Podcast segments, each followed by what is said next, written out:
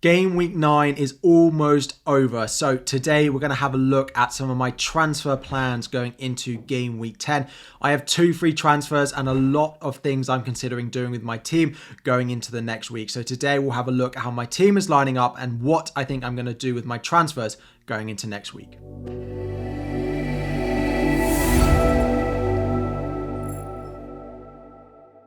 What is up, everyone? Welcome back to another video. Today, we're having a look at my transfer plans, my first team going into game week 10 next weekend. Game week 9 still has one game to go on Monday night of Spurs against Fulham. I have triple Spurs in that game, so hoping for some points. Let me know in the comments how you've got on so far in game week 9. A thousand likes on the video is all the, always the aim. Subscribe if you are new around here as well. So, my team for game week 10 is lining up it as it is on screen, but I have two free transfers and 0.1 million in the bank. Rank still TBC as there are matches still to play, and I do have a lot of investment in the match we have still to play on Monday evening.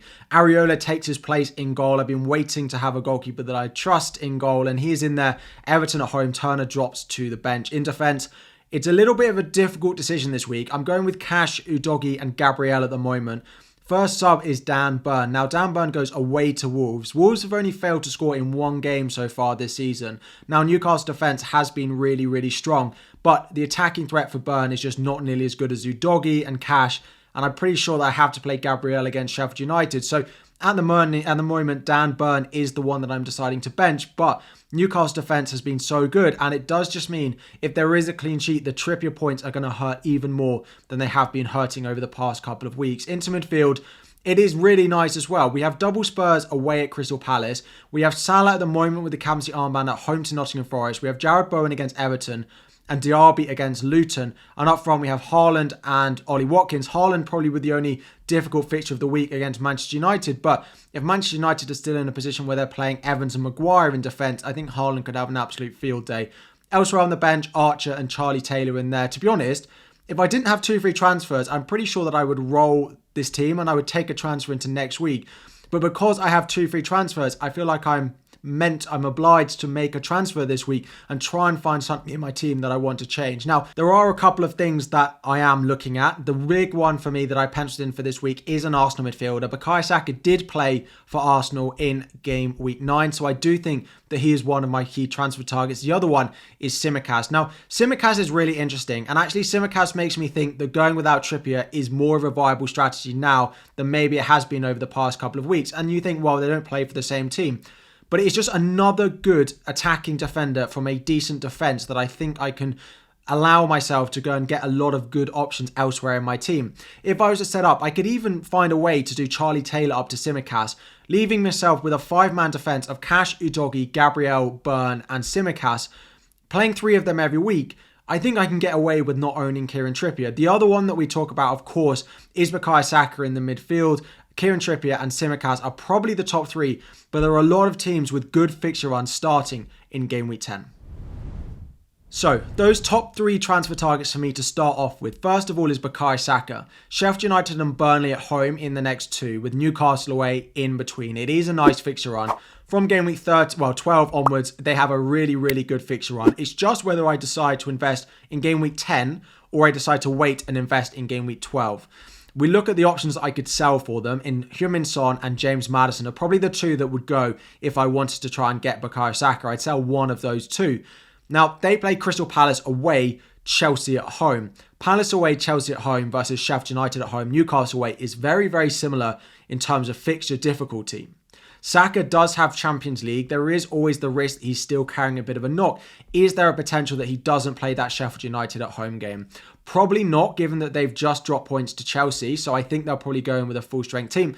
But I am debating whether I need to make that Saka move this week or I could wait until game week 12 and keep Son and Maddison for the next two. I might wait and see how Spurs look going into that fixture on Monday night. The issue with Spurs is although they don't have any midweek fixtures, they do play Monday night this week, and then they are the Friday night fixture in game week 10. So there's actually only a reasonably small break for them going into that match. So the next one is Kieran Trippier. The fixtures look good, but if you've watched his assist at the weekend, there are sometimes players that you don't own get points, and you just have to accept that you didn't get the points, but don't react too badly. He passed it to Jacob Murphy, who then tried to put in a cross, mishit it, and it ended up going over the goalkeeper into the back post. Now, great. Trippier deserved the assist. The rules that's 100% an assist, but it's not something he's going to do every week. He did create some chances, but he has massively overperformed his numbers still so far this season.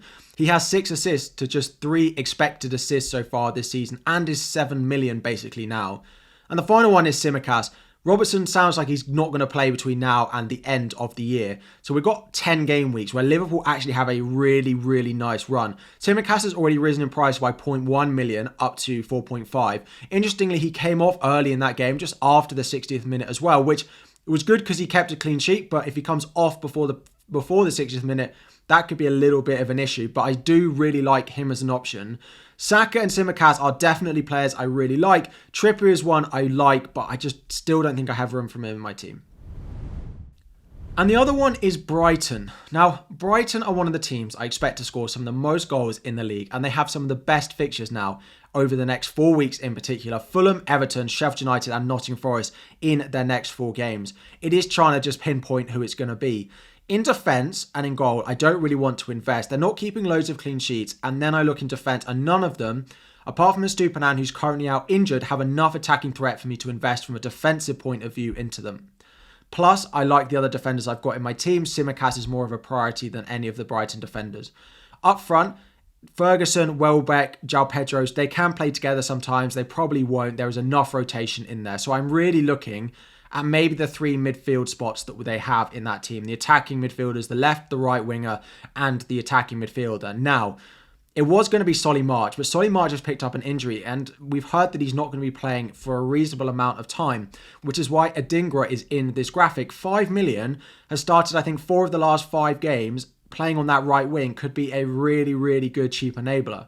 The other two who feel more nailed are Mitoma and Ansu Fati, both at 6.5 million apiece, Ansu Fati is sort of playing in the number 10 role. I really rate him as a player, and the Mitoma playing out on the left hand side. I think they'll do well, and I think they'll score goals.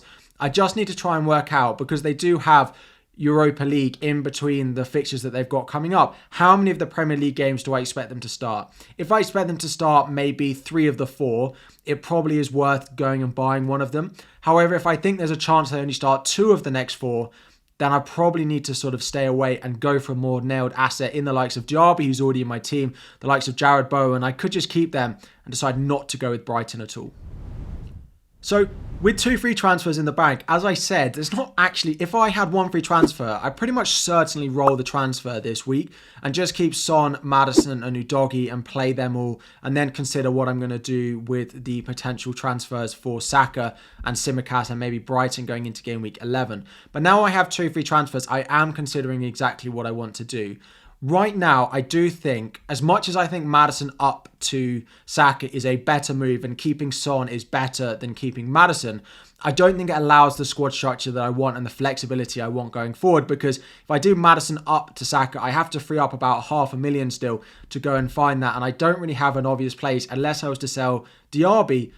But Diaby has Luton at home and I don't really want to go and do that this week either. So at the moment, my current plan is is to downgrade Son. It is doing Son to Saka. I do think having Saka for that Sheffield United at home game is worth it, especially because I do think he's going to start in that fixture. If we get closer and he, you know, plays 90 minutes in the Champions League midweek, I might have to reconsider, but that is the plan.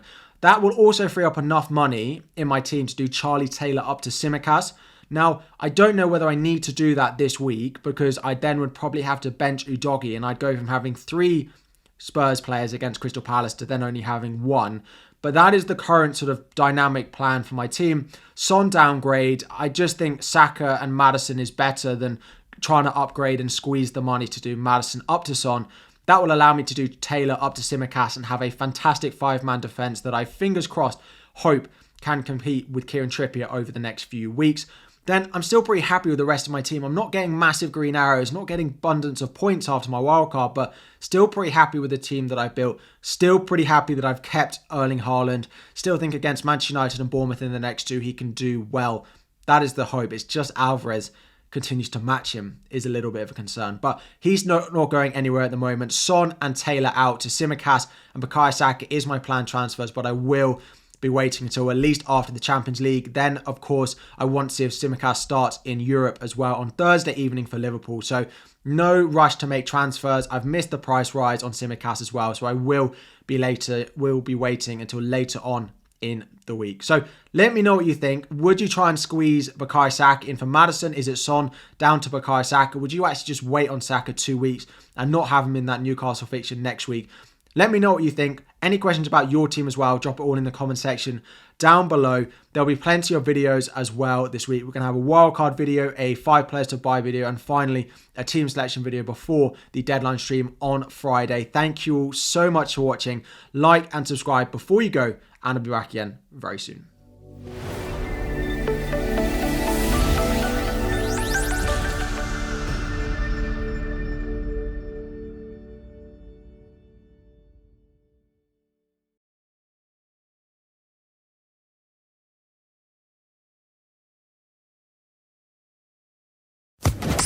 Social Podcast Network.